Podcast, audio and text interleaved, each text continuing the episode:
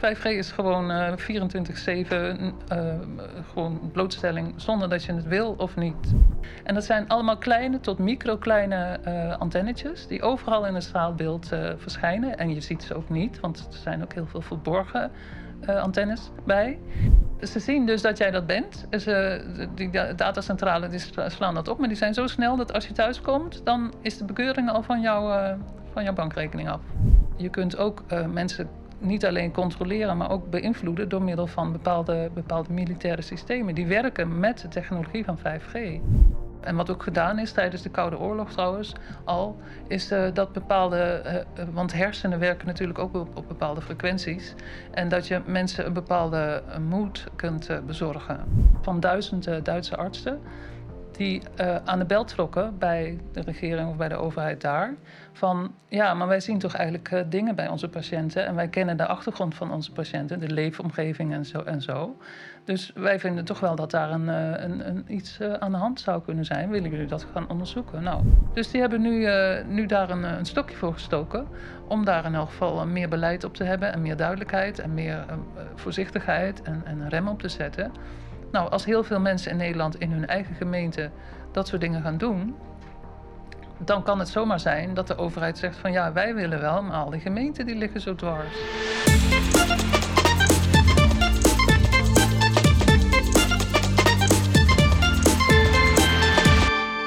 Welkom, welkom lieve vrienden bij een nieuwe aflevering van de Truman Show.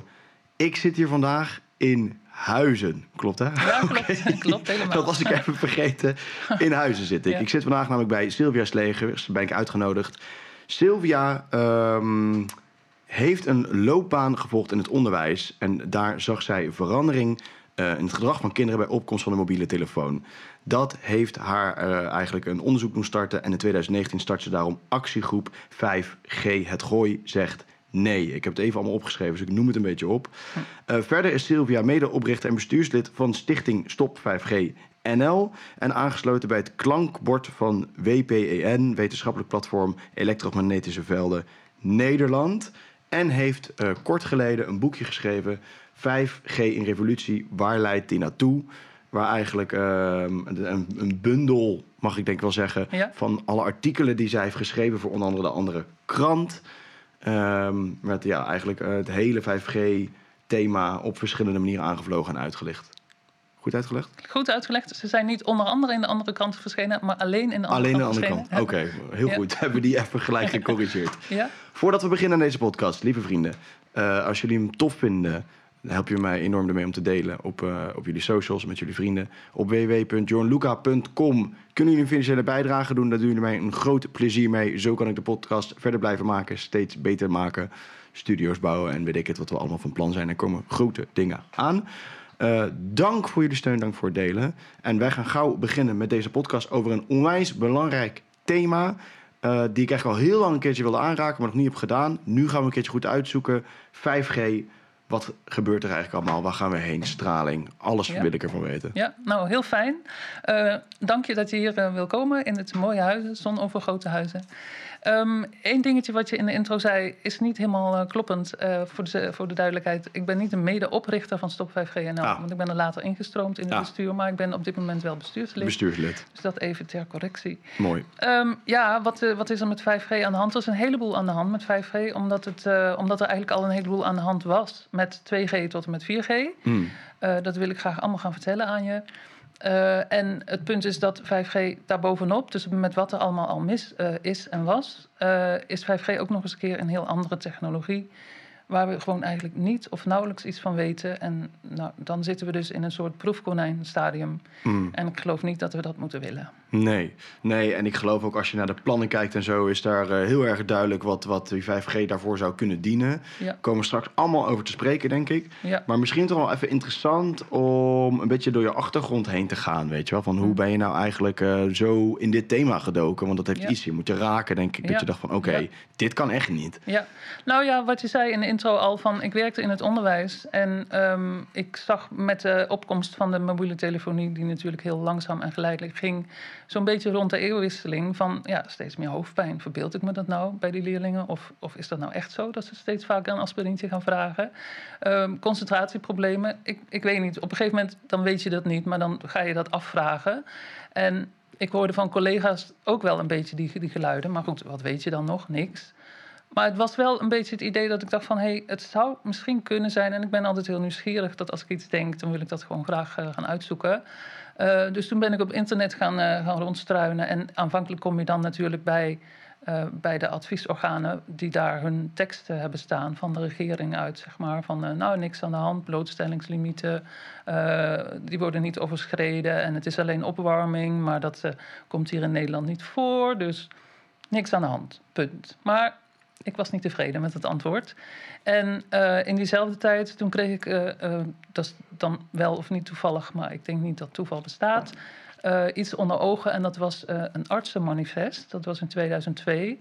Van Duitse artsen. Iets van duizend uh, Duitse artsen. Die aan de bel trokken bij de regering of bij de overheid daar. Van ja, maar wij zien toch eigenlijk dingen bij onze patiënten. En wij kennen de achtergrond van onze patiënten. De leefomgeving en zo. En zo.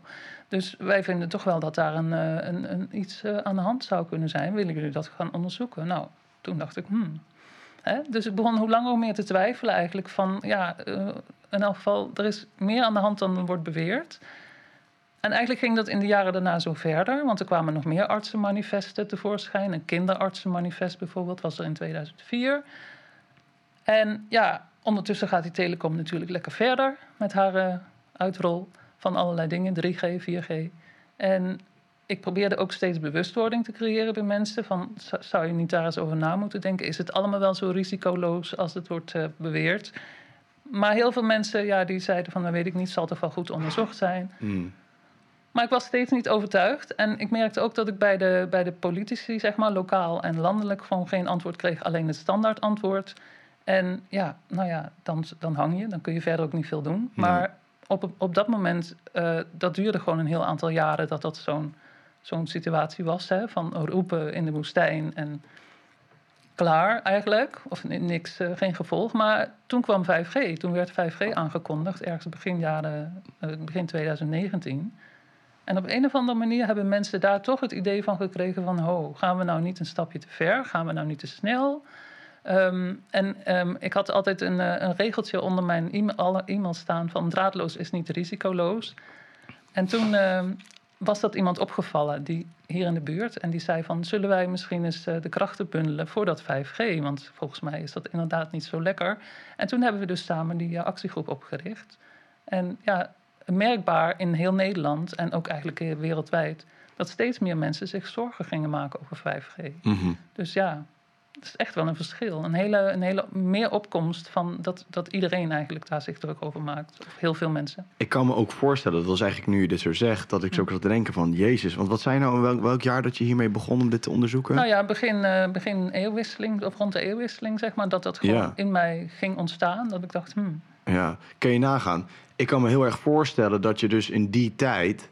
Uh, echt, roepen, echt roepen in de woestijn ja, bent, zeg maar. Want ik, als ik naar mezelf even kijk in die tijd, ik was wel echt een stuk jonger natuurlijk, maar mm. volgens mij begint nu wel iedereen een beetje in te zien van, oh wacht even, misschien klopt het niet helemaal. Mm -hmm. Of nu al veel mensen, maar toen leek me dat helemaal anders. Ja, klopt. En iedereen was natuurlijk hartstikke nog een beetje een soort van high, van oh wat mooi en wat fijn. En nou hoef ik niet meer achter mijn bureau te blijven zitten, want ik kan mijn smartphone meenemen en ik neem mijn werk mee naar het strand en ik kan daar. Dus dat, dat was inderdaad van, ja, maar dan ga je niet vervelend zitten doen met jouw teksten, want uh, mm. ja, dat uh, hebben geen zin in. En, en de verslaving was eigenlijk nog niet helemaal uh, voldoende, blijkbaar. Want uh, ja, of in die zin, die was gewoon, die vierde nog hoogtij, laat ik zo zeggen.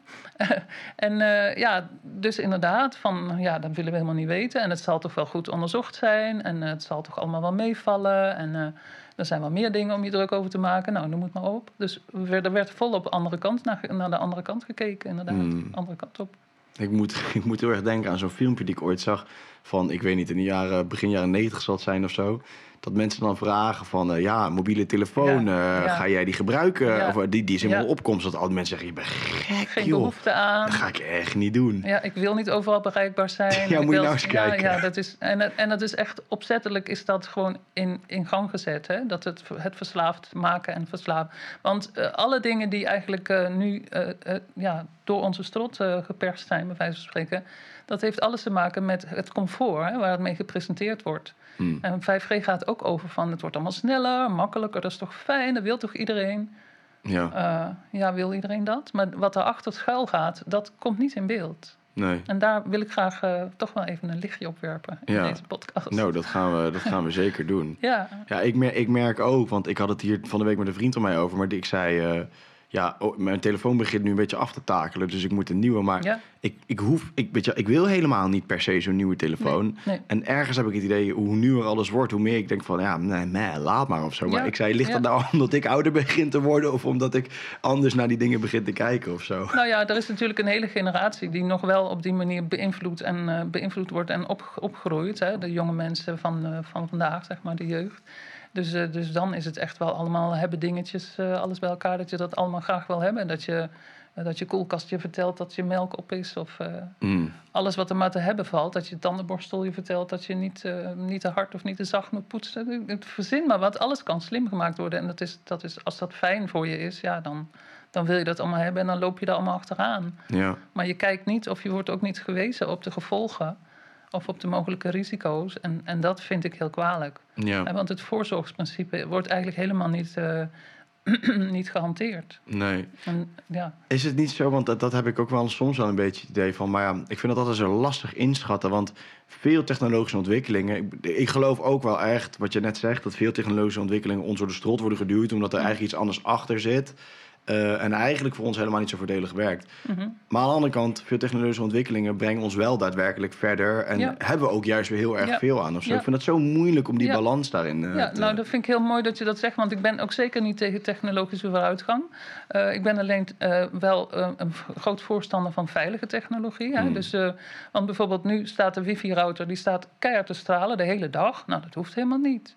Je kunt dat ook op allerlei manieren verminderen of terugbrengen. Of je, je kiest voor eco-wifi. Of, weet je, dus er zijn heel veel mogelijkheden. En ik heb vernomen van via via, wat, wat ik niet weet of dat inderdaad zo is, maar ik kan me er iets bij voorstellen. dat, het, eh, dat er allerlei technologieën al op de, op de, op de plank liggen. Ja, Maar dat ze eerst graag dit dus willen, willen uitvoeren en daaraan verdienen. En daarna zien ze wel verder.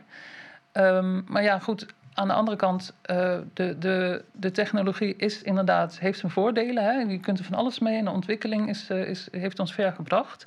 Maar er wordt ook gezegd dat bijvoorbeeld bij 5G heeft een tweeledige, tweeledig gebruik. En dat kun je wel afdoen als complot. Maar feitelijk is dat uit de regeringsdocumenten van de, van, vanuit Amerika sowieso, is dat gewoon helemaal terug te vinden. Dat ze een tweeledig gebruik hebben ge- ge- ja, benoemd, als het ware, over 5G. En enerzijds is dat dus voor de consument, die er allemaal heel blij van wordt. mhm. En anderzijds is het voor een militair gebruik. intelligence. Dat je bijvoorbeeld inderdaad dat, maar je kunt, je kunt ook eh, mensen niet alleen controleren, maar ook beïnvloeden door middel van bepaalde, bepaalde militaire systemen. Die werken met de technologie van 5G. Of ze dat gaan doen, houden ze in het midden, maar dat de mogelijkheid er is. Daar zijn ze gewoon open over. daar zijn ze open over. En ook waarom? Namelijk, ze zien een hele grote ma- marktgroei in dat eh, segment. Omdat ze zeggen van eh, de, de onlusten die eh, worden groter. En de burgers moeten in het gareel gehouden worden. En daar dient heel goed zo'n... dat, dat functioneert natuurlijk perfect. Als je dan een, een straal, een soort laserstraal... met de frequentie van 5G op, op iemand of op een menigte kan richten. Nou, ideaal. En dat is, dat is niet verzonnen en dat is ook niet bedacht. Dat staat gewoon in dat soort rapporten. En daar is de regering ook mee bezig. En alleen er is geen openheid over. Dus ja, wat halen we dan binnen hè? met al dat gemak en al dat comfort? Mhm. Dat is mijn punt. Zullen wij even anders er doorheen lopen en dan beginnen we gewoon even met, met ehm, wat 5G dan eigenlijk precies is. Ja, Toch? heel Ja. goed plan. Ja, want dan- dat is, dat is dan ook komen we nou vandaar Ja. ook weer eh, op die thema's die jij net zegt. Want ik, Ja. daar wil ik eigenlijk ook weer meer over weten. Want ik denk van wow, ja, dat is inderdaad gewoon bizar als ze dat kunnen. Ja. Maar laten we, ja, laten we gewoon beginnen anders bij het begin. Want wat, wat, wat is 5G nou precies? Nou, 5G wordt, eh, wordt verkocht als de, de opvolger van, eh, van 4G, maar dat is niet zo, eh, omdat het een nieuwe technologie is waar die gebruik van maakt. Ehm, maar de, de technologie is nog niet, zeg je dat, onderzocht. Wat er nieuw is, is dat, dat er gebruik gemaakt wordt van millimetergolven. Uh, met 4G ging het maximaal tot microgolven. Dat is net iets minder golvend signaal dan, uh, dan millimetergolven. En dan hebben we het echt over golven van vele miljarden per seconde. Nou, of dat fijn is voor het systeem waar wij uh, in wonen, in ons lichaam, zeg maar, dat weet ik niet. Dat vraag ik me af. Maar dus millimetergolven. Uh, iets anders wat nieuw is aan, uh, aan 5G is dat het uh, gebruik maakt van beamforming, zoals dat genoemd wordt.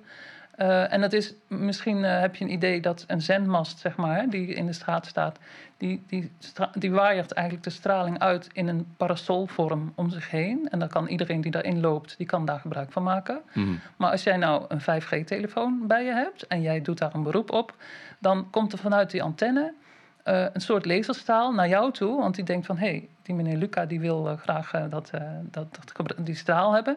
En dan is dat dus één grote gebundelde straal die speciaal voor jou op jou gericht wordt. Nou, nooit, mee, nooit onderzocht wat dat kan zijn. De blootstellingslimiet voor zo'n straal mag twee keer zo hoog zijn als normaal. Dus dan sta je meteen in een enorm bombardement van straling. En nou ja, goed, dat is niet, niet fijn, maar dus ook niet onderzocht. En um, wat er ook gebeurt met 5G is dat er niet alleen bepaalde opstelpunten zijn, zoals nu. Hè, van je ziet een gebouw en er staan antennes op, je ziet een zendmast, daar, staan, uh, daar hangen antennes in. Uh, maar overal in het straatbeeld, daar ontstaan uh, small cells, zoals die heten. En dat zijn allemaal kleine tot microkleine uh, antennetjes die overal in het straatbeeld verschijnen. En je ziet ze ook niet, want er zijn ook heel veel verborgen antennes bij. En ja, om, om de 100, om de 10, 100 meter zo'n ding. Allemaal straling. Dus, dus er is gewoon heel veel, een ontzettende stralingssoep uh, wat erbij komt. En denk nou niet van, nou dat gaat 4G vervangen, want het is niet zo, want het, uh, het komt er gewoon bovenop. Mm. En, en maar wat is dan, hoe doet 4G dat dan? Want ik snap nu een beetje, denk ik, hoe het is bij 5G. Dus dat gaat gewoon, parasol denk ik zo dus, uh, lijkt mij, uit, de, uit, uh, uh, uit die antenne. Of uit de mast, bedoel ik. nou, als je het over 5G hebt, is het echt dus de laserstraal die ja. straling geeft. En als je het hebt over een 4G of 3G of 2G mast, dan zie je eigenlijk dus die antenne staan.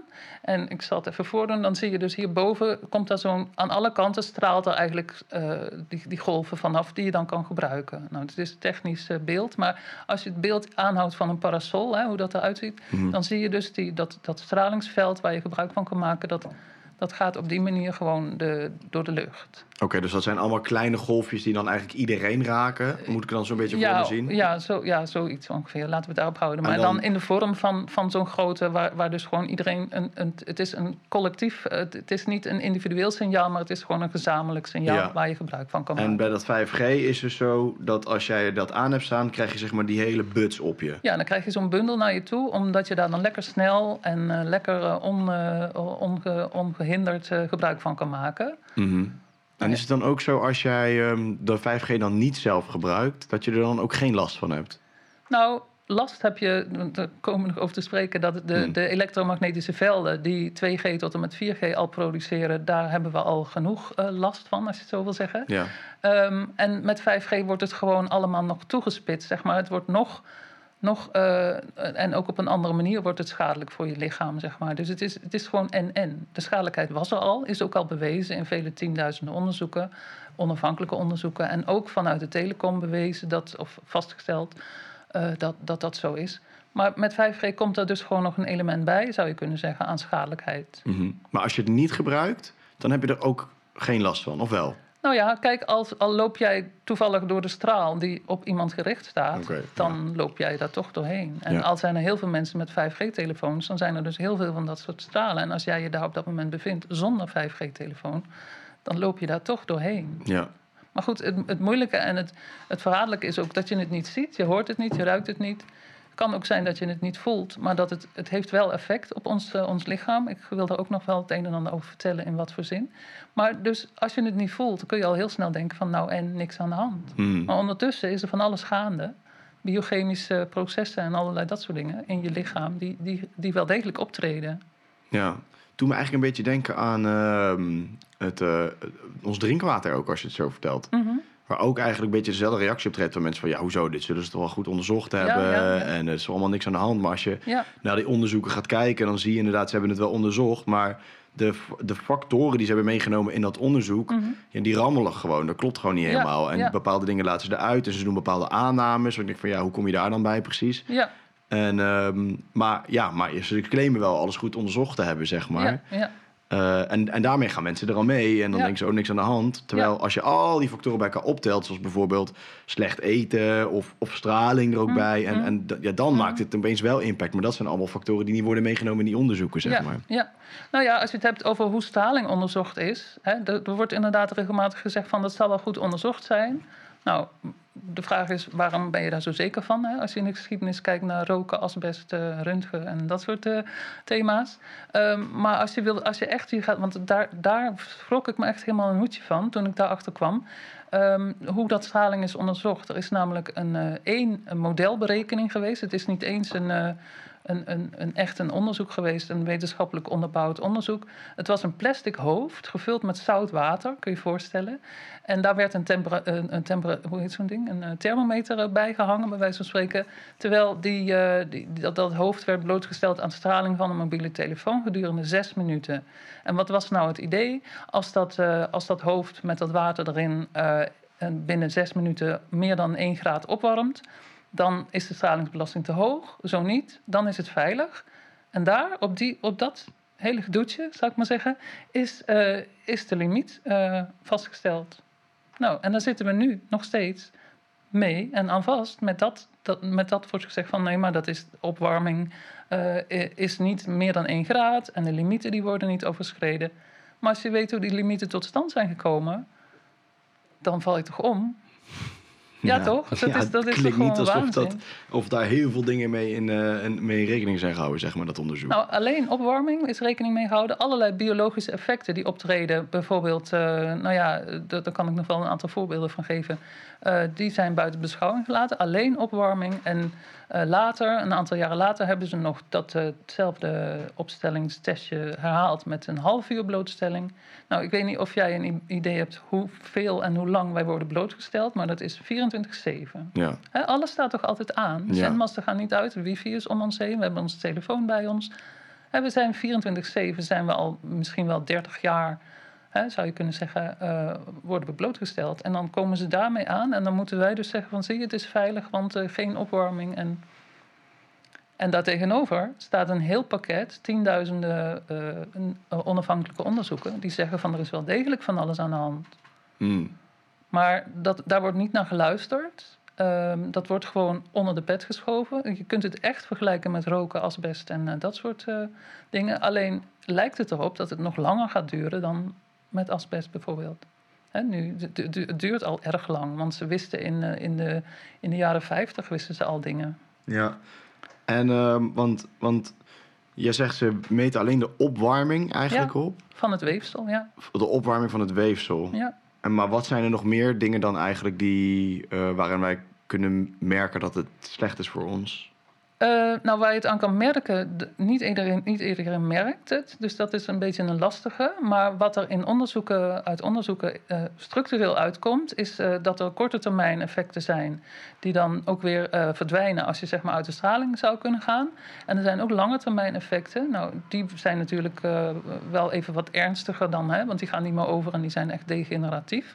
En dat gaat over schade aan de cellen, schade aan het DNA, neurodegeneratieve schade. En dus ook van, eh, dan kom je uit bij Alzheimer en ALS en eh, ja, aan kanker en dat soort, eh, dat soort dingen. Dat, dat is allemaal voldoende vastgesteld dat dat inderdaad optreedt en dat dat daarmee te maken heeft. En de korte termijn is zoiets van slapeloosheid. Nou, ik zou bijna zeggen, wie leidt er tegenwoordig niet aan slapeloosheid? Probeer het eens uit. Haal je telefoon eens eh, uit je slaapkamer en zet je wifi eens uit. Zou je kunnen zeggen, om dat eens even te testen of dat wat scheelt. Mm. Eh, hoofdpijn komt veel voor, eh, concentratieproblemen.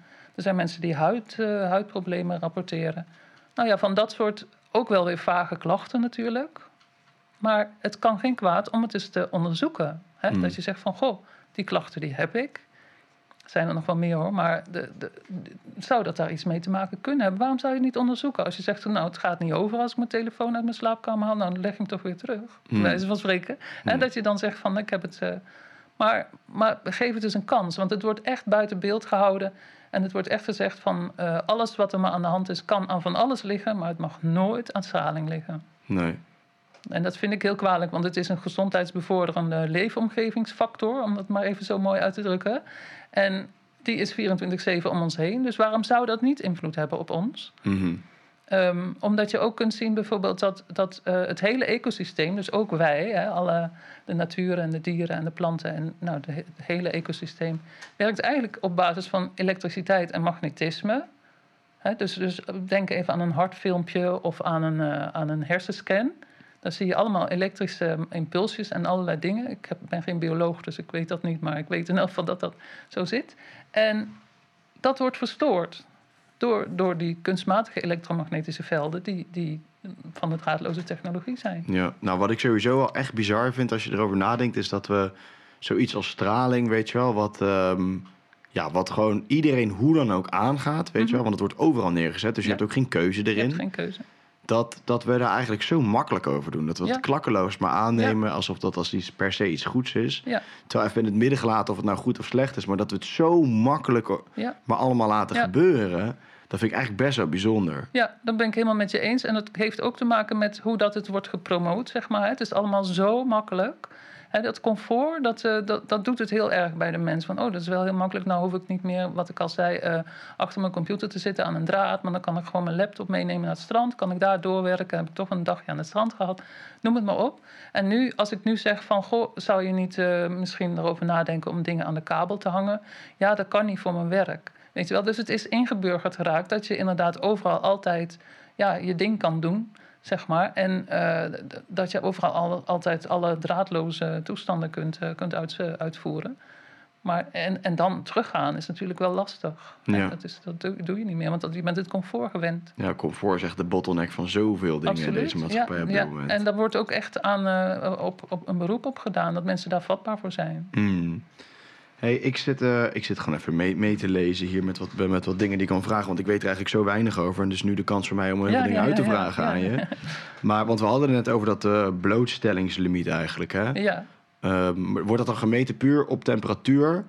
Of temperatuurverschillen, zeg maar. Of zit er ook, daar zit een, een, bepaalde frequentie aan gekoppeld of zo, die dan die temperatuurverschillen veroorzaakt? Of hoe werkt dat precies dan? Uh, nou, dat is een heel ingewikkelde vraag. Ik weet dat niet. Want ik weet, ik weet dat het sowieso een, uh, een heel minuscuul, uh, minimaal onderzoekje is geweest. Wat niet eens onderzoek mag heten. Hè. Dat het gewoon een, een modelberekening is. Hoe ze dat hebben gedaan, weet ik niet. Maar ze hebben daar in elk geval een, een, een limiet aan gehangen. En die limiet die wordt uitgedrukt in volt per meter. Mm um, en, en die limiet die is vastgesteld vastgesteld is 61 volt per meter. Dat, dat zeggen ze dat onze, onze blootstellingslimiet is. Dat, maar hoe ze die dan eh, relateren aan dat dat 1, 1 graad op zou warmen of niet, dat weet ik niet. Dat gaat mijn kennis een beetje uh, mank. Um, maar ik weet ook dat, uh, dat er in andere landen om ons heen een veel lagere blootstellingslimiet wordt gehanteerd uit voorzorg. Dus, mm. dus dat dat allemaal misschien wel anders zou kunnen, hè, want dat, daar functioneert het ook allemaal goed. Uh, ja, dat, dat zou je dan ook nog eens af kunnen vragen van waarom onze regering dat niet doet. Ja, en want vanaf, vanaf hoeveel wordt het schadelijk dan? Zoals er wat er nu gezegd wordt. Ja, dan, nou, de officiële limiet is dus 61 volt per meter. Nou, en daarvan, daar zegt men, daar wordt het ja, schadelijk. En het punt is dat als we dus gaan meten overal, wat ze dus steeksproefsgewijs doen. Nou, als je ziet dat ze hier voor het laatst in 2015 hebben gemeten, vind ik dat niet heel fijn met wat er daarna allemaal is gebeurd. Maar dan zeggen ze dus altijd van, nou, we hebben gemeten dat het puntje puntje volt per meter is, misschien drie of zes. Dus we zitten ruim onder de blootstellingslimiet. Dus is er niks aan de hand. Dus is het veilig. Dus kunnen we verder. Ehm, maar ja, dat, dat is nog maar de vraag. Want er zijn uitspraken geweest van onder andere van, uh, van een rechter eind uh, eh, 2020. Die, een Nederlandse rechter die heeft gezegd van onder, onder 1 volt per meter, dus dat is 60 volt minder, uh, zijn er al genoeg uh, wetenschappelijke onderzoeken die duiden op uh, schade. Dus eigenlijk, eigenlijk moeten we wel een heel andere kant op gaan. En dat zijn heel veel van die berichten die er zijn. Maar de regering in Nederland en ook een aantal andere landen... die houden gewoon vast aan die 61 volt. Wauw, dus die rechter zegt eigenlijk gewoon... je, je, je 61 is, is toegestaan nu, maar er zijn onderzoeken uitgebleken die bij 1 volt al, ja, al schade zeg maar, veroorzaken. Ja, dat zijn rechtelijke uitspraken. Uh, de Gezondheidsraad heeft in 2020 een, een onderzoek op, op advies van, van de Tweede Kamer een onderzoek gedaan naar 5G. Die zegt eigenlijk in haar, in haar samenvatting ook van het is mogelijk dat onder de blootstellingslimiet schade optreedt. Nou, dat zijn allemaal signalen waarvan we zouden kunnen zeggen van hé, hey, moeten we niet eens hè, het uh, een beetje voorzichtiger aan gaan zitten doen. Ja, en, maar, en dat onderzoek heeft dat, of wat eigenlijk nog geen onderzoek is, maar daar is eigenlijk uitgekomen als je zes minuten je telefoon tegen je oor aanhoudt en je bent aan het bellen, dan ga je naar die 61 volt toe. Ja, dus, maar dat wil dus ook zeggen eigenlijk, als jij langer dan zes minuten nu je telefoon aan je oor houdt, hm. dat het dus schadelijk voor je is. Volgens de officiële onderzoeken. Nou, dat je dat dus niet weet daarna. Daarna is het onbekend. Het is, ah. Volgens mij is het niet zo. Um, maar dat, nogmaals, ik ben niet heel technisch onderlegd. Maar het is volgens mij niet zo dat als je belt en zo zes minuten belt, dat hij dan 61 volt gaat maken. Hm. Maar het gaat over uh, wat, uh, zeg maar. Je, je, belt dan en je hebt een blootstelling van 6 volt. Dus dan zeggen ze van nou, dat is oké. Okay. Mm. Maar goed, ah, ik, ik, mm. ja. het, het, is lastig uit te leggen. Als je in de materie gaat verdiepen van hoe zit dat nou eigenlijk in elkaar met die volt en, uh, en die andere dingen, dan kom je een beetje in een van oh, ik snap het niet zo goed. Mm. Want het is echt best heel lastig te volgen en daar moet je gewoon heel technisch voor zijn, eigenlijk. Maar je kunt ervan uitgaan dat die 61 volt per meter gewoon veel te hoog is. En uh, dat, ja, dat, dat, dat je daar nooit aan komt aan die blootstelling, omdat omdat het ja, zo belachelijk hoog is dat je daar nooit aan komt. Ja, en, en er dus onderzoeken zijn uitgewezen die zeggen dat het bij veel lager al, uh, ja, al onder de 1. Nou, ik vind dat nogal een verschil. Ja, ja. Ja, ik heb dus ook een keer gehoord, ik weet niet of jij daar iets van weet, maar dat sowieso bellen met je telefoon aan je oor echt moeilijk slecht is. Ja, ja, heel goed. Ehm, ja, dat, dat dacht ik ook uh, net nog aan. Want die blootstelling die wordt uh, sowieso alleen maar gegarandeerd als je, en dat staat ook in de, in de gebruiksaanwijzing van, de, van de, eigenlijk alle telefoons. Als je minimaal 2,5 centimeter van je oren afhoudt, wie doet dat in vredesnaam? Niemand. En nou ja, in je broekzak of in je BH is ook niet 2,5 eh, centimeter van je lichaam af. Nee. En uh, wat er in die, in die gebruiksaanwijzing daarover staat, zijn kleine lettertjes natuurlijk, want anders worden mensen maar ongerust en oh wee, dat willen we niet hebben. Um, dat dan die blootstellingslimiet niet meer gegarandeerd kan worden. Dus dat dan het lichaam toch te veel van die schadelijke straling, die dus toch blijkbaar schadelijk zou zijn, uh, opneemt. Maar goed, dat wordt alleen maar in de kleine lettertjes wordt dat dan neergezet. Dat ze toch wel ingedekt zijn, dat ze het wel hebben opgeschreven. Ja, en als wij dat dan niet lezen, hm, moeten we zelf weten. Mm. Ja, dat is natuurlijk ook nog eens iets. We worden zo doodgegooid met algemene voor, voorwaarden. Ja, dat is natuurlijk. Ja. Gebruiksaanwijzingen, ja, zo, die lezen we niet eens ja, meer. Nee, dat is zo, ja. Maar eigenlijk wel doen, dus. Ja. Ja, ja dat staat het meestal gewoon al in eigenlijk, als je het, eh, als je het even wil lezen. Maar ja, we willen het niet lezen, dat is natuurlijk het hele ding. Ja, willen we het weten? Inderdaad, dat is een goede vraag. Ja. Um, even zien hoor. Oké, nou dat is voor mij eh, wel redelijk, uh, wel redelijk helder. Uh, ik heb hier nog staan, die mag je me misschien even toelichten als je dat wil. Door straling begint de bloed-hersenbarrière te lekken. Ja, dat is ook zo.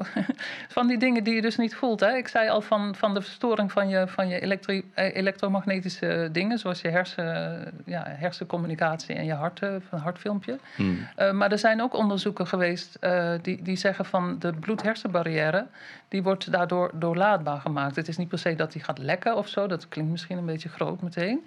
Maar dat er wel door doorlaatbaarheid ontstaat. En wat is er nou aan de hand met die bloed-hersenbarrière? Wat is dat voor een ding? Dat is eigenlijk een soort filter in de bloedbaan.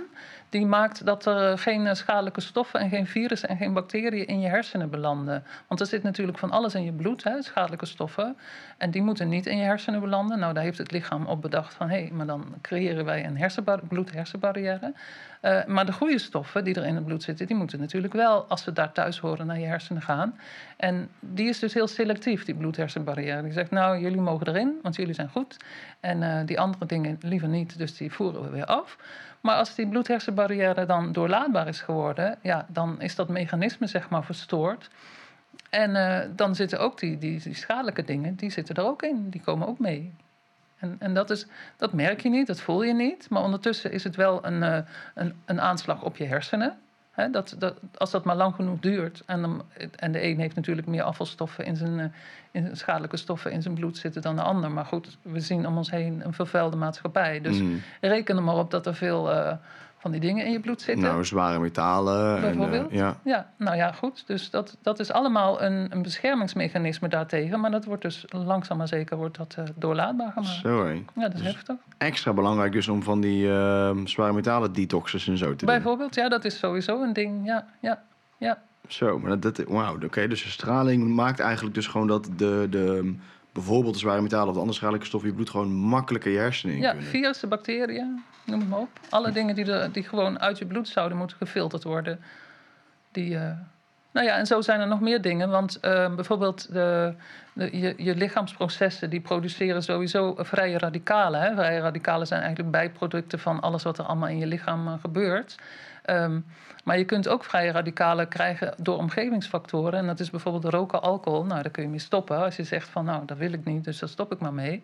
Um, maar ook straling veroorzaakt vrije radicalen in je, in je lichaam. Dus als je 24-7 onder straling, uh, aan straling blootgesteld wordt, dan heb je die dus heel veel in je lichaam. En het, die, die vrije radicalen die worden in principe wel afgevoerd, omdat ze bij het lichaam horen, weet het lichaam daar wel raad mee.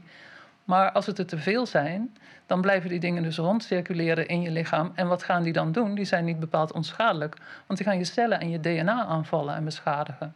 Dus dan krijg je dus ook weer zoiets dat je denkt van ja, ik ontwikkel een ziekte of allerlei ziekten of kwalen of wat dan ook. En waar komt het vandaan? Ja, niet, misschien niet rechtstreeks direct te relateren aan straling, maar dan heeft dat wel een grote invloed en een grote factor daarin in, in gespeeld. Ja, ja, dat, eh, dat wordt voor mij nu ook wel helderder. En dat komt er dan eigenlijk ook weer overeen met het hele watergebeuren uh, weer, weet je wel. dat uh, zeker, ja. alle kleine slechte dingetjes die we op zo'n dag tot ons nemen... misschien individueel gezien maakt het niet heel erg veel uit... maar tel ze allemaal op één grote buts en je hebt gewoon een probleem. Ja, en het punt is, je drinkt niet de hele dag water... hoewel natuurlijk de, het water zit wel de hele dag in je lichaam... maar je, en je kunt ook zeggen, ik drink dat water wel en dat niet.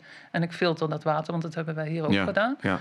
Maar die straling, je zit er gewoon 24-7 in. En je hebt totaal geen keuze, geen optie meer om daaruit te, te stappen. En met 5G al helemaal niet. Nee. 5G is gewoon uh, 24-7 uh, gewoon blootstelling zonder dat je het wil of niet. Ja. En want nu zou je er nog uit kunnen stappen door minder, uh, minder straling te zoeken waar het minder belast is. Of je gaat naar een ander land. Maar 5G is gewoon overal. Ja, dat is, dat is het moeilijke eraan. Ja. La, uh, doen ze dat ook zo snel uitrollen in, uh, in andere landen? Dat valt er wel mee. Zeg maar, althans, volgens mij in West-Europa, in het westen, in Europa gaan we dat uh, heel snel. Maar volgens mij, naarmate je naar landen gaat met iets minder geld en iets minder te besteden en iets slechtere infrastructuur, ja. kunnen, zijn ze niet zo snel erbij als hier, geloof ik. Nou, er zijn inderdaad landen die zwaar voorop lopen. En dat is onder andere, als ik het goed zeg, Zuid-Korea en China. Die oh, spannende kroon natuurlijk. Ja. Uh, in Europa gaat het ongeveer gelijk op. Hoewel de tweede fase van uh, 5G in België al wel een. Uh, een, een geveild uh, feit is, maar in, hier in Nederland nog niet. Mm. Uh, maar er is niet heel veel duidelijkheid over hoe dat nou precies zit. En er zijn niet echt. Uh, maar inderdaad, als je minder geld hebt en ook. als land bedoel ik. en ook als je misschien minder belang hebt. Hè, want Nederland is wel, wordt gezien als een heel belangrijk land om dat 5G maar op uit te rollen. Want die gaat een, een rol spelen als digitale hoofdstad van Europa. Dus die moeten wel even snel uh, maar het is de bedoeling zeg maar, dat uh, 2025 dat het zo goed als uh, allemaal rond is. Nou, dat gaan ze meestal waarschijnlijk niet halen, omdat er allerlei uitstel is momenteel. Um, ze verwachten dat 16 van de 27 landen of iets dergelijks uh, inmiddels dan zover zal zijn. Maar je kunt je voorstellen, 2030 is natuurlijk wel een, uh, een datum die uh, heel erg lonkt. Een belangrijk jaar ook voor mensen die bepaalde plannen hebben bedacht. Juist, daarom. En 5G is daar, want dat is, dat is ook een van de belangen waarvan ik vind dat, dat 5G echt benoemd moet worden. 5G is eigenlijk de infrastructuur voor al die plannen. Mm. Zonder 5G kunnen ze het vergeten, ze hè, even. Mm. um, maar 5G is gewoon de perfecte infrastructuur om dat allemaal uit te rollen met de perfecte mogelijkheden. En daarom moet het nu en snel en meteen en uh, maakt allemaal niet uit ten koste waarvan. Want we hebben het niet alleen over menselijke gezondheid, maar ook over flora, fauna, natuur, dieren, planten, bomen, mm. vogels die uit de lucht vallen, noem het maar op. Ja, je, je, we hebben het nu eigenlijk een beetje zo kort zo tussen door over de plannen. Maar wat voor mij altijd zo opvallend was, is dat zeg maar uh, corona kwam. En tegelijkertijd begonnen ze ook met het uitrollen van die 5G, toch? Of niet? Of is dat, uh, liep dat niet zo simultaan? Ja, nou, de, de, in Nederland in elk geval min of meer. Hè. Corona was dan, tenminste wat daar, hoe dat benoemd wordt, was in maart 2020. En de eerste, allereerste uitrol van, van 5G was april 2020. Mm. Oké. In de zomer 2020 is de boel geveild en daarna helemaal uitgerold. Uh, dus ja, dat dat uh, misschien iets met elkaar te maken heeft. Wat, wat ik zelf vermoed is, uh, is dat er was voor, vooraf, zeg maar de jaren vooraf, in, in de hele wereld eigenlijk, maar zeker ook in Nederland en ook in de Tweede Kamer, was er best wel heel veel protest. Er werden, er werden vragen gesteld, Kamervragen gesteld door allerlei partijen, verschillende partijen. Um, en er werden moties ingediend en dergelijke. Nou ja, daar kwam natuurlijk dan wel een standaard antwoord op. Maar daar was in elk geval reuring, zeg maar. En dat de politici ook zeiden van... worden mensen ziek van straling, dat geloof ik. Nou, dat is nogal uh, een ding. Um, maar sinds die 2020 is het gewoon helemaal bijna stil. Want er is nog één dappere politici geweest, politicus geweest... die uh, in februari 2021 een Kamervraag heeft gesteld. En daarna is het gewoon doodstil. En dus iedereen ja, is met iets anders bezig. Maar, maar het is wel ideaal natuurlijk. Hè? Als je mensen in lockdown zitten, die hoe, kunnen niet meer protesteren. Want tot uh, januari 2020 zijn er nog demonstraties geweest. De laatste was in, uh, in Amsterdam. Hmm. Een behoorlijk grote. die worden dan wel gedowngrade natuurlijk. Ja. Van een paar honderd mensen, terwijl het een paar duizend waren.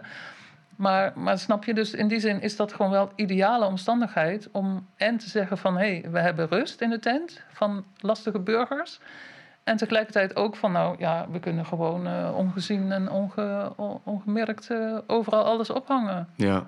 Je zegt net veilingen. Ja. Uh, daar heb ik ooit al een keer iets van gehoord. Maar hoe, hoe zit dat nou weer, ook weer precies met, eh, met in, in combinatie met 5G? Ehm, nou, de, de telecom die, heeft, die krijgt van, nou krijgt, niet bepaald, van de regering de gelegenheid om, om, om de frequenties te gebruiken en dan vraag je ook af van hoezo mag de regering over die frequenties beschikken. Dat is ook een vraag die niet te beantwoorden is, want eh, wie zegt dat die van hun zijn? Maar oké, mm. gaan we even vanuit. Um, en in de, in de afgelopen, dus laten we zeggen, 20 jaar heeft de, heeft de overheid regelmatig frequentieveilingen uh, georganiseerd voor de telecom, die dan die band mogen kopen om daar 2G, 3G, 4G uit, over uit te rollen. Nou, met 5G natuurlijk ook. Um, en uh, dat is in, uh, in juni 2020 is dat gebeurd voor 5G. De eerste drie frequenties die voor 5G gebruikt gaan worden, die zijn op dat moment geveild. En daar heeft de telecom, drie telecombedrijven uh, hebben daar 1,23 miljard euro voor neergeteld. Kun je nagaan wat, wat daar voor geld in omgaat. En die mochten vervolgens 5G uit gaan rollen in Nederland. Gewoon op eigen initiatief en naar wens. die, die waren daar toen vrij in. Um, en voor de, als je kijkt wat de telecom totaal heeft, uh, heeft opgehoest voor uh, alle, alle dingen, zo van 2G tot 5G tot nu toe, is, uh, heb je het over iets van 11 miljard euro. En dat belandt dan in de, naar de staat, gaat dat? Want de, de staat claimt eigenlijk die frequenties op een of andere manier. Ja, En dan mogen de, de, volgens mij de drie grote telecombedrijven, die, die, kopen het in en die doen het dan ook weer verder doorverkopen naar de kleinere providertjes, geloof ik. Dat zou zomaar kunnen, maar daar zijn ze niet open over. Dus ze zeggen gewoon, wij hebben dat uitgerold. Nou, en er zijn behoorlijk wat uh, uh, particuliere telecombedrijfjes actief, waar ook helemaal heel, wat heel schimmig is. Want ze zeggen wel dat dat allemaal geregistreerd staat, maar dat is zeker niet zo. In elk geval niet helemaal, wel deels misschien. Uh, maar die mogen dan inderdaad, die, die betalen dat aan de overheid. En, dan, uh, en de overheid is daar zeer blij mee, want het is natuurlijk een ontzettende melkkoe. Ja hè, om, uh, om geld aan te krijgen. En het hele dossier straling, elektromagnetische velden, telecom, et cetera, ligt volledig, hou je vast, bij economische zaken en klimaat. Dus mm. dan is het wel duidelijk waar het over gaat. Geld over gezondheid. Ja. Eigenlijk. Ja. ja. ik snap hem. En, um, want zit dat dan zo ook zij dan zijn de telecombedrijven degene die dan ook die palen plaatsen en zo allemaal. Ja, de hele infrastructuur als je het, behalve dat je het hebt over, uh, over het straatmobilair van de gemeente natuurlijk. Hè, mm. Want dat, dat, die lantaarnpalen die zijn van de gemeente. Oh, ja. Maar alle antennes en alle zendmasten en alle, alle andere dingen die erbij horen... die zijn allemaal van de telecom. En de telecom heeft dan ook weer bedrijfjes die dat uh, voor hun leveren en zo. Dus dat, maar, maar de gemeente of de, de overheid heeft daar gewoon niks over te vertellen. Nee. Over die apparatuur dan. Nee, maar is het niet zo, en dat is misschien niet bewezen, maar ik heb wel gehoord dat de, de overheid wel een soort achterdeur bedingt bij die grote telecombedrijven, waardoor ze die data wel kunnen blijven uh, wel terugkrijgen. Ja, dat is een goeie, want uh, in feite, nu hebben we eigenlijk vanaf, vanaf 9-11 is er eigenlijk zoiets van ja, veiligheid moet boven alles staan. Nou, dat is nu in de huidige situatie natuurlijk ook, want oh, oh wat is het allemaal onveilig om ons heen. maar, en dat mag dan ook ten koste gaan van alles, hè? van, van democratie, van privacy, van alles, als het maar over veiligheid gaat. Um, en uh, ja, in feite wordt er dan dus gezegd dat alles moet opgeslagen worden, hè, dus die data. En dan, de telecom is daar heel goed in, want die hebben daar alle apparatuur voor om dat te doen. Maar de overheid, die kan daarover beschikken. Die hebben daar ook uh, ingangen in, inderdaad. En die hebben dan ook gewoon de gelegenheid om te zeggen van... hé, hey, ik wil weten of die Pietje of uh, of die zich wel zo fatsoenlijk gedraagt. En daar dan maatregelen opnemen, dat, dat zijn allemaal mogelijkheden. En met 5G is het, is het echt real-time uh, controle als jij bijvoorbeeld uh, door een stoplicht uh, fietst, wat je vast wel eens doet, als het rood staat bedoel ik. Mm -hmm. uh, dan Altijd. Je, ja, hè, dat dacht ik. Nou, opletten vertaan. Want ze zien dus dat jij dat bent. Ze, die datacentrale die slaan dat op, maar die zijn zo snel dat als je thuis komt, dan is de bekeuring al van, jou, van jouw bankrekening af bij wijze van spreken. Dus dat, dat soort dingen. Of, of de punten van je social credit score. Of en. ja, inderdaad.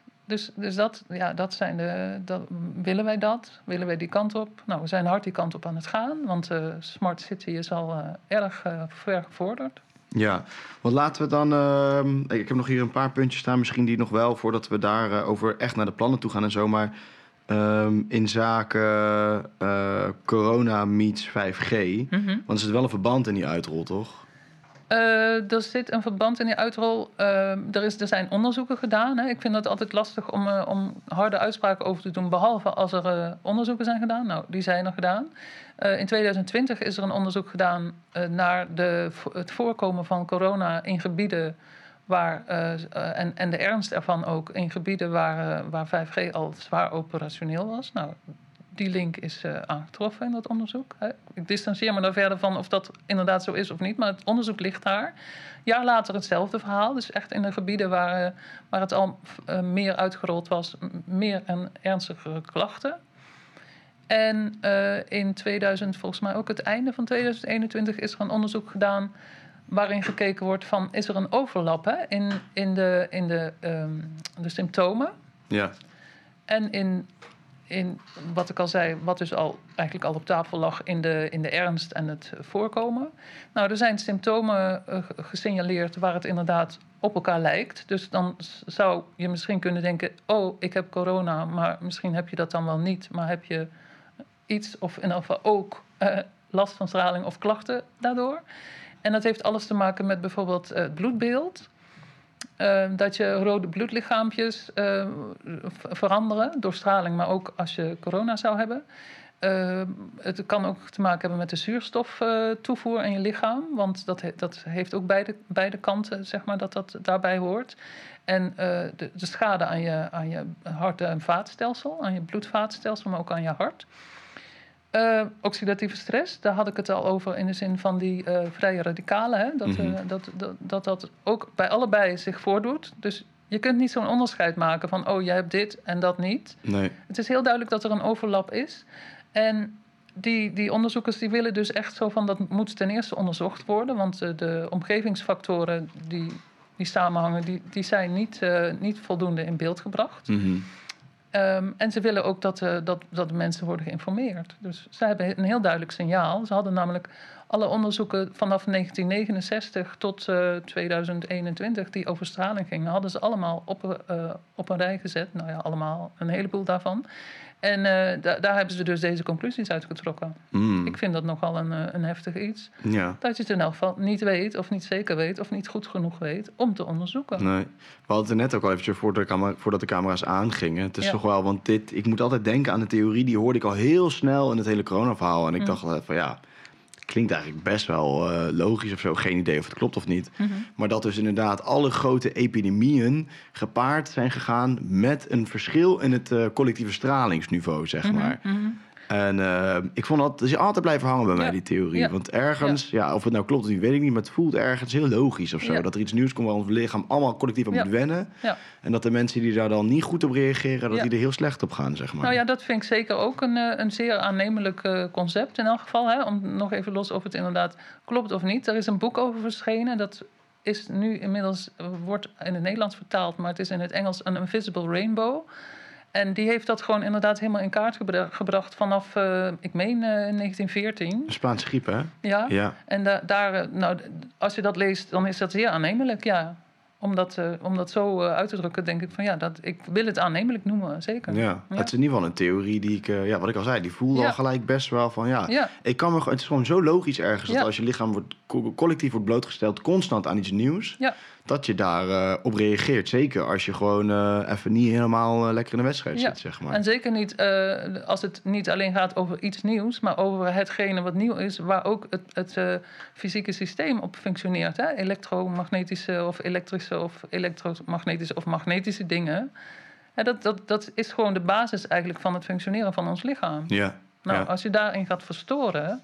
en je ziet het ook uh, en ik weet niet of we daar op dit moment al bij uit zijn gekomen, maar je ziet het ook in de natuur. Als je het hebt over bijen, vogels, uh, allerlei andere dieren en planten en bomen, dan hebben die dezelfde, uh, mechanismen waar ze op functioneren. En dat wordt enorm verstoord. Kijk om je heen, wat er allemaal gebeurt. Hmm.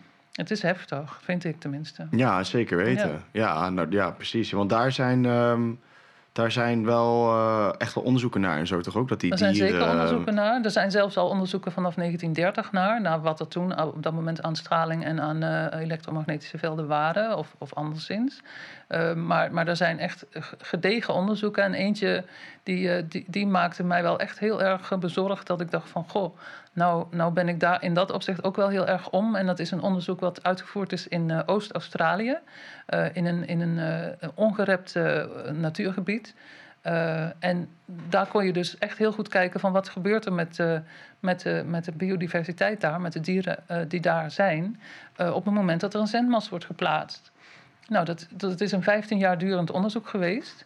En die, uh, die hebben echt uh, de meest uh, drastische, dramatische zelfs terugloop van, van allerlei diersoorten daar vastgesteld. Um, en hoe konden ze dat nou weten? Dat was op een gegeven moment, stond er een zendmast en het begon met 3G.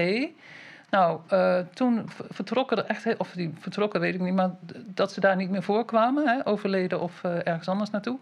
Um, insectenpopulatie die nam echt drastisch af. Uh, daarna werd er uh, verbeterde 3G, dus er kwam nog wat bij te hangen. En toen gingen ook de vogels uh, ofwel er vandoor ofwel dood, want ja, het is daar groot, dus misschien een stukje verderop. En met 4G werd het helemaal dramatisch, want toen verdwenen er nog heel veel vogelsoorten. En, maar ook padden en kikkers en insecten en vleermuizen en mieren en vlinders. En nou ja, dat is natuurlijk wel een, een ultiem uh, onderzoek in dat opzicht. Omdat, uh, omdat daar dus geen menselijke activiteit is. Nee. Of bijna niet. Dus de enige veranderende factor was de straling. En het was ook nog eens een keer drie kilometer in een straal van drie kilometer om die zendmast heen dat dat gebeurde. Dus het was gewoon zo klaar als een klontje. En dan zou je dus kunnen zeggen, nou, we zijn 2015, laten we alsjeblieft het pas op de plaats maken. Want het zal niet alleen in Australië zijn, nee, uiteraard. Eh, overal zijn insecten, vogels, et cetera. Maar ze hebben er niks mee gedaan. Het is aangeboden aan UNESCO en vervolgens in een labeland. En uh, punt. Zo. Ik vind het heftig. Die is wel helder, ja. Want als het op dieren effect heeft, dan moet het op ons ook effect hebben. Zeker. En, en wat gaan wij zijn zonder insecten, zonder bijen, zonder uh, goed functionerend ecosysteem? Wij zijn een onderdeel van het ecosysteem. Nou, daar moet ik gelijk aan denken. Dat iedereen begint toch zo uh, over die bijen die, uh, die ja. zo aan het afnemen zijn. Of ja. een probleem hebben zonder bijen. Ja.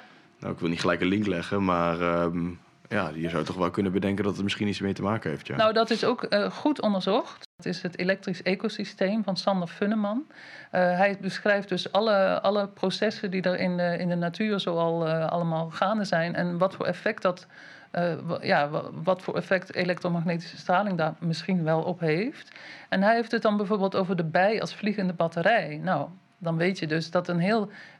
Ja, de subtitel van zijn boek is: Alles werkt op basis van elektriciteit en magnetisme. Dus hij heeft dat voor ons heel mooi in kaart gebracht van hoe die bijen vliegende batterijen zijn. Of, uh, uh, zeehonden een radarsnor hebben, hè, waar ze mee uh, allerlei kanten op gaan.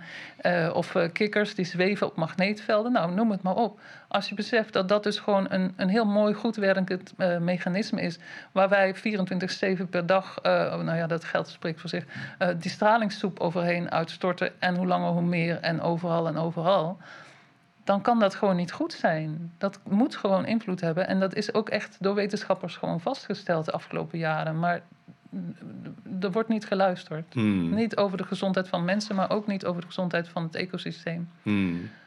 Dus. Ehm, ik heb nog één vraag die ik, die ik wilde stellen over uh, toch wel een beetje een soort van de, de, nou, de, de theorieën, zeg maar. Mhm.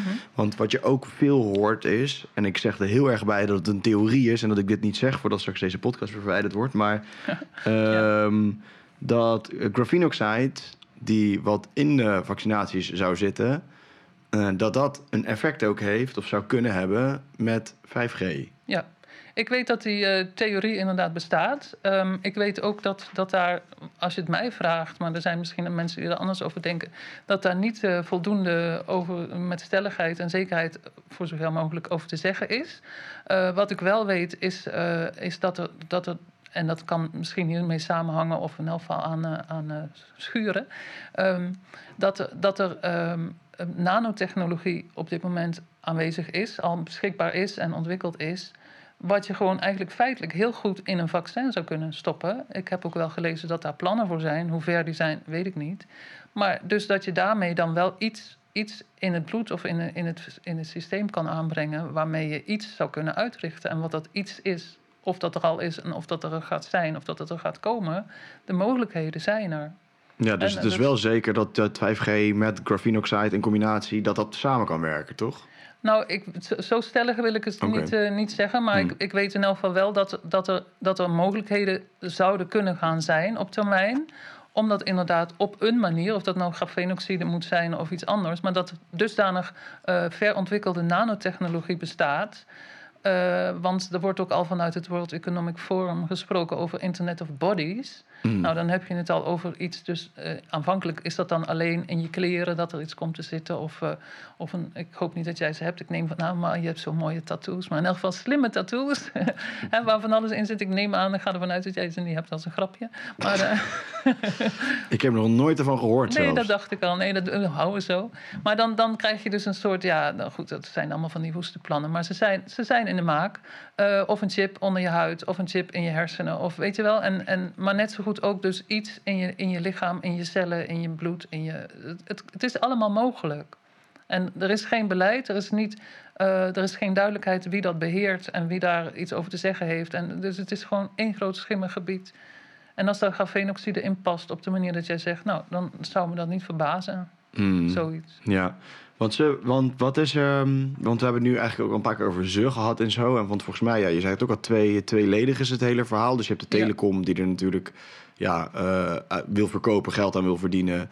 Uh, en ons meer gemak wil bieden, zeg maar. Want ja, dat gemak ja. verkoopt nou eenmaal. Mm -hmm. En aan de andere kant heb je eigenlijk uh, regeringen die nu dit heel snel uitrollen. Wat jij ook zegt, wat heel erg binnen de 2030-plannen valt en zo. Mm -hmm. Mm -hmm. Ja, hoe, hoe kan je meer uitleggen over dat stuk eigenlijk? Over um, wat, is, wat, wat, wat, willen ze nou eigenlijk met dat hele 5G? Ja, dat is, een, dat is de vraag der vragen eigenlijk. Want uh, het wordt gepresenteerd als van uh, oh, zelfrijdende auto's en operaties op afstand en nog sneller, nog sneller, nog sneller.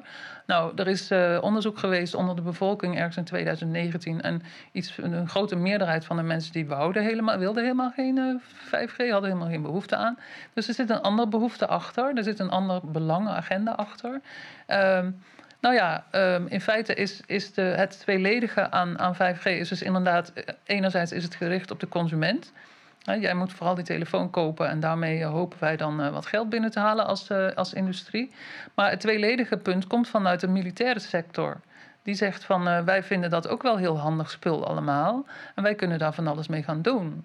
En als je dan gaat kijken van welke belangen of welke, welk aandeel, marktaandeel zou het grootste kunnen zijn, of hoe, hoe kun je dat in verhouding zien, dan is dat consumentenstukje maar heel klein natuurlijk. Hè? Want als, als iedereen, wie zegt dat iedereen een 5G-telefoon gaat kopen? Mensen hebben misschien wel uh, niet meer geld, uh, voldoende geld om dan nog weer een nieuwe telefoon, bladibla. Dus dan wordt er misschien wel helemaal geen gebruik van gemaakt. Dus dat investeringsmodel dat is een beetje raar. Dat, mensen daar zo, dat, uh, dat er zoveel geld in geïnvesteerd wordt. Dus dan ga je denken van zit daar dan iets anders achter? En als je dan die rapporten gaat bekijken vanuit de defensiehoek... en daar heeft de, heeft de overheid en, en, de regering hebben daar natuurlijk ook mee te maken... maar ook de telecom, want die willen dat maar al te graag verkopen... dan kom je dus op van die... Uh, in van die, van die schimmige hoeken uit van uh, dat zijn niet dodelijke wapens die je gewoon kunt inzetten om, uh, om de bevolking in toom te houden. En dat is geen, uh, geen complottheorie, want dat staat dus gewoon, ik weet niet of dat net al zei, maar nou voor het gesprekje, of voor de, voordat de camera draaide, dat, dat daar gewoon uh, rapporten over zijn. Van wij zien uh, een marktaandeel groeien van deze soort, dit soort wapens in de periode 2018-2023. Met als argumenten, er zijn steeds toenemende politieke onlusten en de bevolking moet in toom gehouden worden. Dat, dat staat letterlijk in die rapporten van de overheid en van de, van de regering, de organisaties die, die zich daarmee bezighouden voor de regering. En toevallig, en dat geloof ik ook weer niet in, maar uh, las ik gisteravond een berichtje van iemand die dat doorstuurde naar mij, is dat uh, de militaire organisatie in Amerika die zich bezighoudt met, de militaire, met het ontwikkelen van militaire technologie. DARPA. Ja, DARPA. Die hebben ontdekt, onlangs ontdekt in een door hun gefinancierd onderzoek, dat bacteriën dat die communiceren op dezelfde frequenties als wifi en 5G, een van de frequenties van 5G. En dat opent, dat, daar zijn ze heel juichend over natuurlijk. Van oh jee, dan kunnen wij. Want wij bestaan als mens voor 90% uit bacteriën. Wordt gezegd, dus dat neem ik maar aan. Um, en wat kun je daar allemaal voor mogelijkheden voor uit, mee uithalen als je die bacteriën op die manier kunt beïnvloeden? Ik vind dat eng. He? Ik zeg niet dat het gebeurt, ik zeg ook niet dat het gaat gebeuren, maar het kan. Mm. En juist omdat het kan, vind ik het spannend. Tenminste, ja. meer dan dat, ik vind het gewoon eng. Hè? Want dat, zijn, dat is de potentie die wij dus binnenhalen met 5G. Wat halen wij daarmee binnen? Je zou kunnen zeggen een Trojaans paard onder het mom van gemak. Ja, en, en want uh, dat is één ding, maar de, ja, je noemde het net volgens mij een keertje heel kort. Maar volgens mij is het hele grote ding wat ze, dat ze mee willen doen, is zeg maar die megacities. Ja. Uh, die in die Agenda 2030 plannen staan, zeg ja. maar. Dus hè, die, ja. die, die steden worden allemaal opge opgeslokt en wordt er één ja. grote stad. Ja. En ja. uh, daar zijn alle mensen, alle dissidenten, die gaan ergens buitenaf uh, wonen. En uh, alle normale mensen, alles. afgesloten van alles, normale mensen gaan binnen eigenlijk die muren van de megacities leven. Ja, leuk dat je het normale mensen noemt. Ik denk dat daar weinig menselijk nog aan is als de plannen doorgaan. Want mm. er wordt ook heel hard gewerkt aan uh, transhumanistische, cyborg-achtige dingen. Maar dat 5G ook weer handig... Uh... Maar alles, alles draait op 5G. Als dat, dat is allemaal niet mogelijk. Dus daarom worden ze zo wild. Ja, dat is weer World Economic Forum natuurlijk, onder andere. Die worden zo wild van 5G, omdat al die mogelijkheden daarmee geboden worden. Maar uh, inderdaad, wat je zegt, uh, de, dat smart city uh, gebeuren. Het is eigenlijk de bedoeling dat, dat Nederland en ook een stuk van landen om ons heen, dat dat één grote smart city wordt. Dus iedereen moet gewoon in steden worden geplant. en dat is al heel erg nu gaande. Want ik weet niet of je dat verhaal dat meegekregen over wat er in Apeldoorn bijvoorbeeld gebeurde. Um, daar, uh, het World Economic Forum heeft uh, wereldwijd iets mm. van 36, of nou, getal moet ik even niet uh, zeker weten, maar die, die hebben pioneer cities aangewezen en Apeldoorn was er één van. Mm. En daar zijn toen uh, helemaal op een schimmige manier, zonder dat de mensen, de inwoners daarbij betrokken waren en zonder dat eigenlijk de gemeenteraad daar voldoende van wist en politiek debat was er helemaal uh, nou ja, afwezig, uh, zijn daar geheime, is daar een geheime overeenkomst gesloten. En ineens, want dat zagen dus de inwoners, hingen daar, ehm, ik weet niet hoeveel, 500 witte kastjes op vijf meter hoog aan lantaarnpalen. Nou, je schrikt je rot. Je denkt, wat is dat? Uh, staat nergens geregistreerd. toen zijn die, die inwoners die zijn wakker genoeg geweest om daarin te duiken en die zijn dat gaan onderzoeken. Nou, toen bleek dus dat dat echt een geheime uh, overeenkomst was, waarbij uh, de gemeente alle regie uit handen heeft gegeven aan, aan dat bedrijfje. Het was een Oostenrijks bedrijfje, een heel klein bedrijfje, wat zomaar ineens uh, wel 1,7 miljoen, denk ik, ja, dat denk ik, euro kon investeren voor de eerste fase. Maar het hele traject zou 17,8 miljoen in totaal gaan kosten. Dat, zou, dat, hele, dat bedrijfje zou dat helemaal dragen. En Apeldoorn heeft daar dus mee alle regie gewoon uit handen gegeven aan het bedrijfje. Heel schimmig bedrijfje, is niks van terug te vinden bijna. Nou ja, uiteindelijk is daar een hele ophef uh, in ont uit ontstaan in Apeldoorn. En hebben de, zijn er gesprekken geweest en informatie is dat toch nog maar mondjesmaat losgekomen. En nu ligt het stil voorlopig, omdat, omdat er zoveel tegenwerking kwam. Maar het is volstrekt onduidelijk wat daar aan de hand is. Er werd ook gezegd, ja, die kastjes zijn leeg. Er zit nog niks in, maar dat is, hoe, hoe weet je dat? Die hangen vijf meter hoog. Ga jij erin kijken? Ja, Sven Hulleman misschien, maar... maar, maar dus allerlei schimmigheden tot en met. En ja. nou ja, goed, dat is eigenlijk het voorland. Want dat was gewoon het eerste, de bedoeling om via Apeldoorn zo Nederland binnen te, binnen te karren. Mm. En in andere steden in Nederland zijn, zijn er, is dat ook al aan de gang, vergelijkbare dingen. Want uh, je hebt bijvoorbeeld de G40. Dat zijn 40 Nederlandse steden die ook een soort van uh, voorop lopen in deze ontwikkeling. Maar kijk om je heen, uh, slimme lantaarnpalen die schieten bij bosjes de, de, grond uit. En, en dat, zijn, dat is het begin. Mm. Ja. ja. En wat. Uh, mm, ja, want wat, wat. Kan je uitleggen wat, ze dan, wat dan eigenlijk precies de functie is van, die, um, van dat 5G in het, in dat hele verhaal, zeg maar, in, in, in die megacities en Ja. in die, wat, ja, wat, wat kunnen ze dan precies mee? Nou ja, dat is dus infrastructuur die, die sowieso maakt dat, dat er overal eh, van alles kan hangen. Hè. Alle, de, de, de technologie, die small cells, die horen bij 5G. Dus al die kleine, het, het gaat soms om speldenknopcameraatjes waarvan jij echt niet weet waar die zijn. Eh, nou ja, en het wordt verkocht als zijnde van ja, maar dan eh, kan, kan er alvast aangekondigd worden dat die parkeergarage leeg is en dat je dan daar naartoe moet gaan. Dat is allemaal reuze handig. Of eh, dat je bij, bij een stoplicht niet te lang in, in, in de regen hoeft te staan, want dan weet hij dat stoplicht van, er staat iemand, dus dan laat ik maar snel weer op groen gaan. Allemaal van dat soort pietluttige gemakjes die wij dan allemaal zouden krijgen, krijgen voorgehouden. Maar in feite is, wordt er een, eh, tegelijkertijd met al die dingen die er zijn, dus een dataverzamelend eh, netwerk volledig op elke hoek van de straat of zelfs nog dichter eh, uitgerold. Waar ook ehm, gewoon dus de, de real-time de, de dingen kunnen worden, worden uitge- uitgewisseld. Hè, er komt data binnen. Oh, die meneer, die mevrouw, dat, daar, dus zo meteen ingrijpen, meteen corrigeren, meteen controleren. Iemand af, afsluiten van eh, openbaar leven. Dat is ook zoiets van, eh, jij, nou, wat je zegt over die, eh, die punten, die, s- eh, die, die kredietpunten en zo. Dat is, 5G is echt subliem daarvoor. Dat is, dat, dat is wat er mogelijk is. Hmm. En dan ook dus nog die, die niet-dodelijke wapen. want als je op elke hoek van de straat of nog meer van dat soort apparatuur hebt hangen, dan kun je ook iedereen vanuit dat punt gewoon belagen. Hè, met, met zo'n mechanisme. En de mogelijkheden zijn om het daarin in aan te brengen.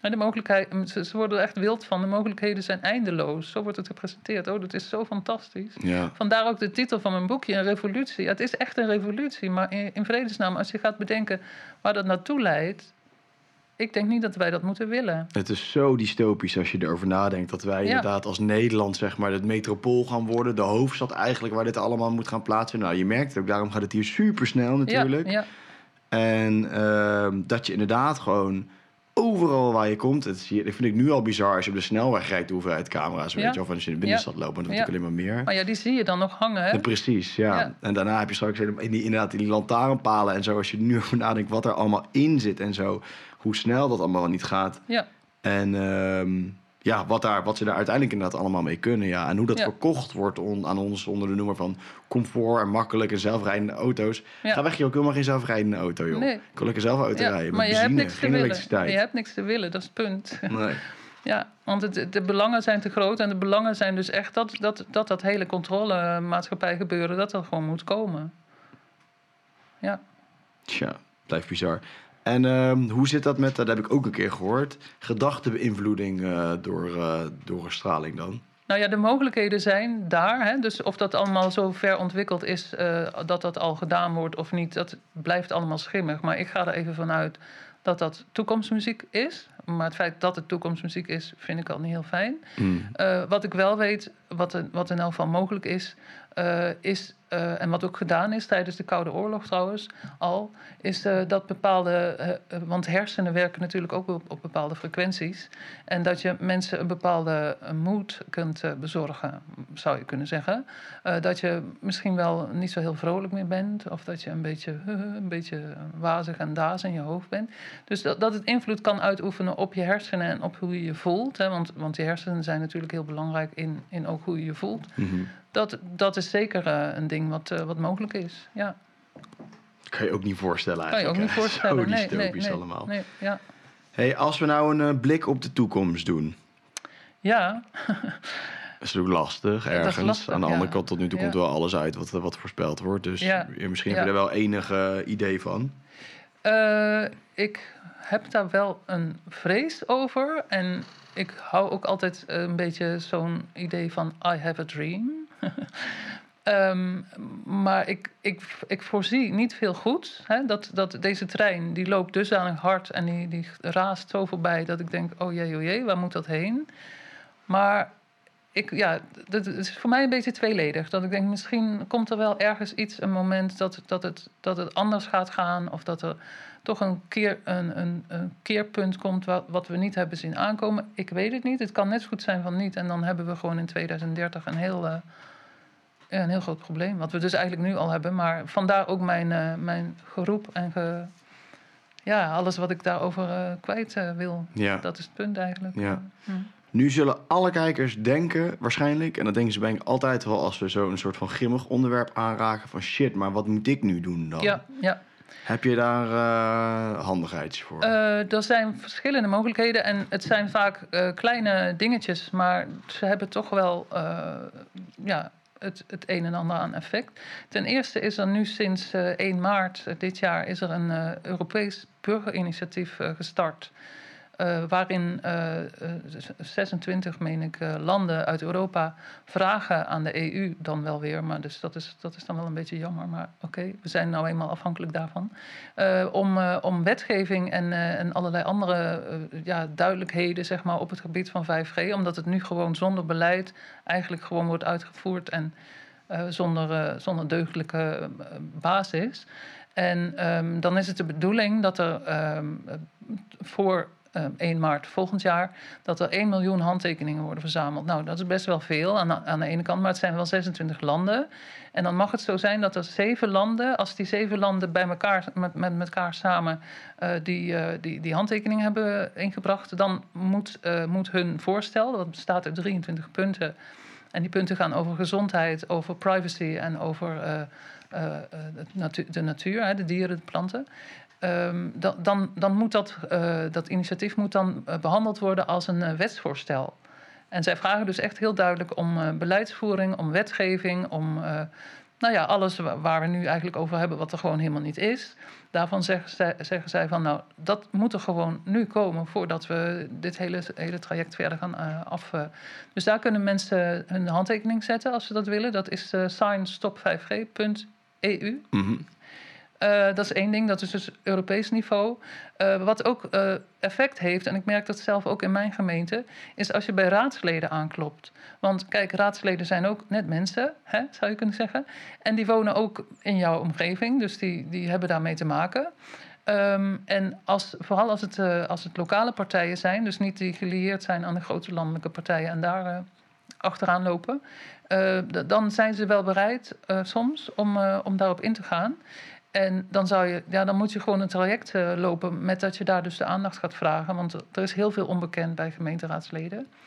En uh, er, er, zijn een paar succesjes uh, geboekt. Inmiddels bijvoorbeeld de laatste in Wageningen. Daar is laatst een, een, een, unanieme motie aangenomen in de gemeenteraad. Nou, dat is bijzonder, want VVD en zo die willen meestal niet zo heel hard.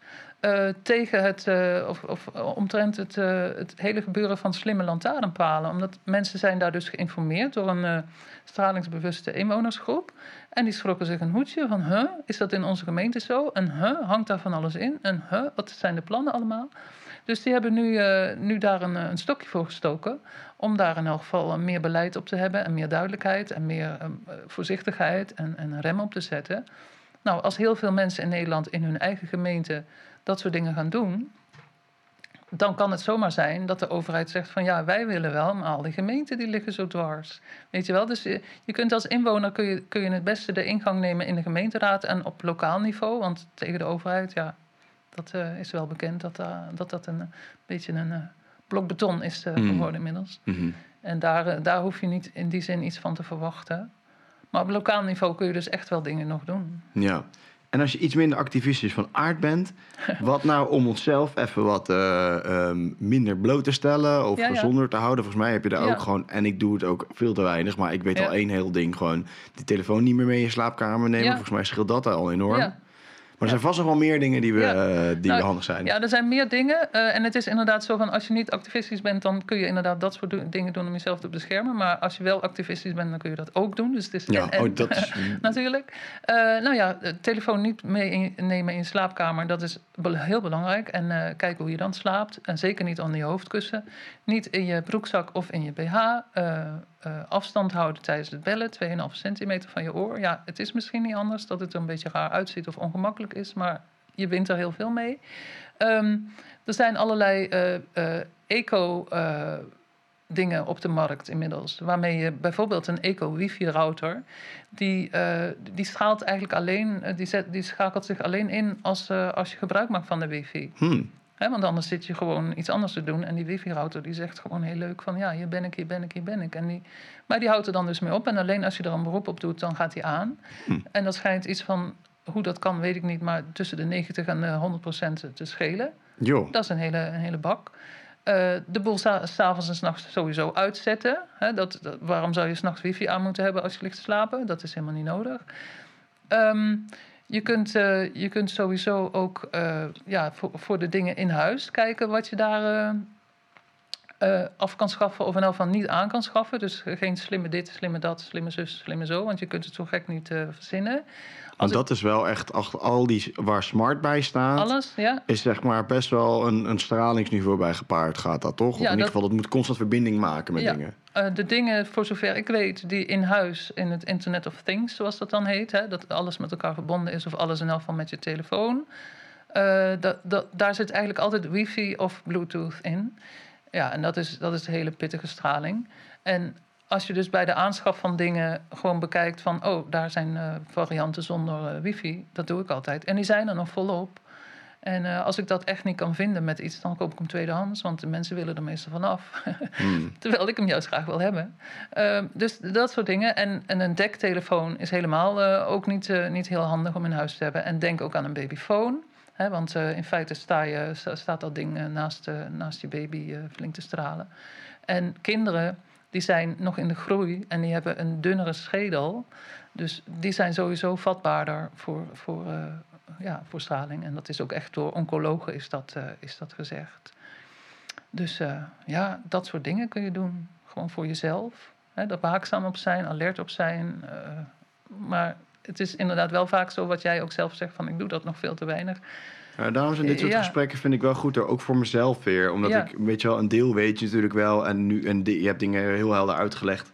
Waarvoor ik echt denk van, oh ja, inderdaad zeg. Mhm. Maar nou, al is het alleen al die herinnering weer... dat je even denkt van, oh ja, dit is wel... Want ik denk ook wel, je hebt wel gelijk, wat je in het begin ook zei... van uh, eh, 5G maakt bij eigenlijk bijna alle plannen... maar als je, al heb je het niet eens over gezondheid... 5G maakt bijna alle plannen mogelijk, weet je wel. En het is best wel ondergesneeuwd, omdat we denk ik daar toch misschien nog wel voordeel uithalen of zo. Of denk wel, het zal, het zal wel allemaal wel. Maar uh, ja, hij is best wel, uh, best wel een groot onderdeel van natuurlijk het hele verhaal. Dus ja. als bewustzijn daarop natuurlijk alleen maar goed. En ik merk dus ook voor mezelf dat ik nu, nu ik hoor zo praten, denk van... Het gaat altijd zo met fases, weet je wel. Dan doe je het hm. weer goed, dan doe je het minder hm. goed. Maar als je alleen maar even een reminder krijgt van... Oh ja, wacht even, het is echt uh, troep, zeg maar. Laat ik even hm. kijken dat ik zoveel mogelijk niet kan gebruiken. Ja.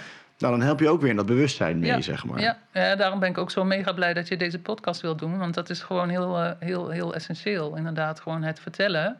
En uh, ja, in feite is het, is het ook, uh, ja, dat, daar staat of valt het mee.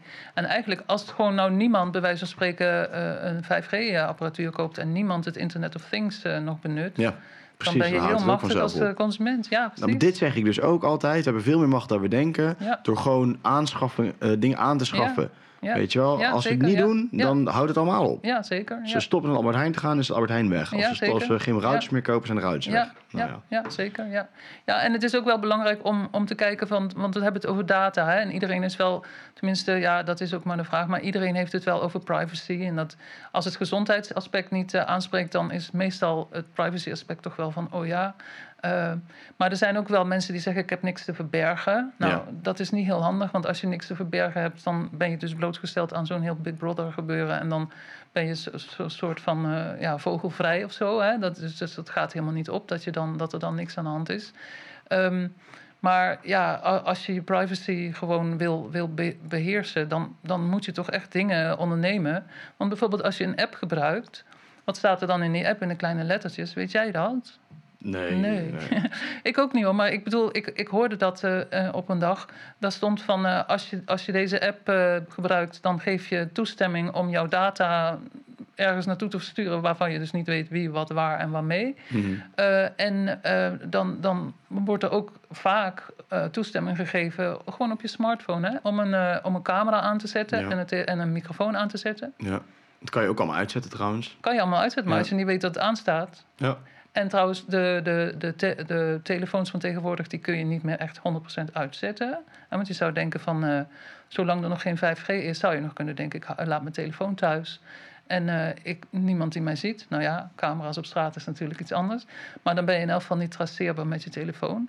Maar met 5G gaat dat niet meer lukken natuurlijk. Maar als je, als je, je kunt je telefoon niet meer uitzetten tegenwoordig. En de batterij eruit halen kan ook niet meer. Nee. Dus je moet en je zal, hè, dat, dat is een beetje in het beeld. Van je moet en je zal gevolgd worden. Tenzij je hem thuis laat. Jawel, maar dan staat hij wel aan. En, en, en dan loop je op straat bij alle camera's en zo. Dus dan schiet het nog niet op. Nou, we doen wat we kunnen, toch? We doen wat we kunnen. Jouw boekje, uh, 5G in Revolutie, waar leidt het naartoe? Denk ik, uh, we hebben dingen in dit gesprek vandaag ook aangehaakt wat erin staat. Maar volgens mij is het gewoon nog een veel uitgebreidere visie en alles uitgelegd onderbouwd. Zoals mensen er nog iets over willen weten, uh, sterker willen staan daarin. Boekje is te verkrijgen via... Ik heb daarvoor een website gemaakt en dat is, uh, sorry, dat zeg ik moet het wel goed zeggen, op naar een stralende toekomst.nl. Mm, en daar staan ja, positief. Ja. ja. dat is, daarom zeg ik ook I have a dream. En, uh, dus ik wil het inderdaad positief benaderen. Mooi. En daar staan de bestelgegevens in. Het kost 10 euro met 3,95% verzendkosten. Dus dat is niet heel veel. Ik zal het delen in de descriptions, ja, kunnen mensen het ja, terugvinden. Fijn. Super dankjewel voor dit gesprek en voor al je onderzoekswerk en voor je uh, strijdlustige houding nog in deze zaak. Ja. Ik denk inderdaad dat het super belangrijk is dat we eh, ons allemaal weer bewust zijn. En als we dat uh, niet al waren, weer worden, zeg maar, mm -hmm. uh, over dit onderwerp. Ja, want, ik, ik, hoop het echt van harte, want het gaat ons echt allemaal aan. Ja. ja. En inderdaad, ik heb nog lang niet alles benoemd. Dus als je nog meer wil weten, dan... het boekie. het boekie is heel goed, ja. ja nice. Daarvoor. Ja. Super, dankjewel. Ja, jij ook, dankjewel. Lieve vrienden, dank jullie wel voor het kijken. Ik hoop dat jullie het eh, leerzaam hebben gevonden, dat jullie wat aan hebben gehad. Als dat zo is, doen jullie mij een groot plezier door de podcast te delen eh, met jullie vrienden op jullie socials op www.jornluca.com. Kunnen jullie mij een financiële bijdrage doen? Daar helpen jullie mij enorm mee, want daar kunnen we de podcast van uh, onderhouden, door blijven doen, allemaal nieuwe dingen bedenken. Alles wat we eigenlijk de afgelopen anderhalf jaar al hebben gedaan. Super dank jullie wel voor alle steun, voor het kijken en voor jullie liefde. En jullie snel weer. Ciao.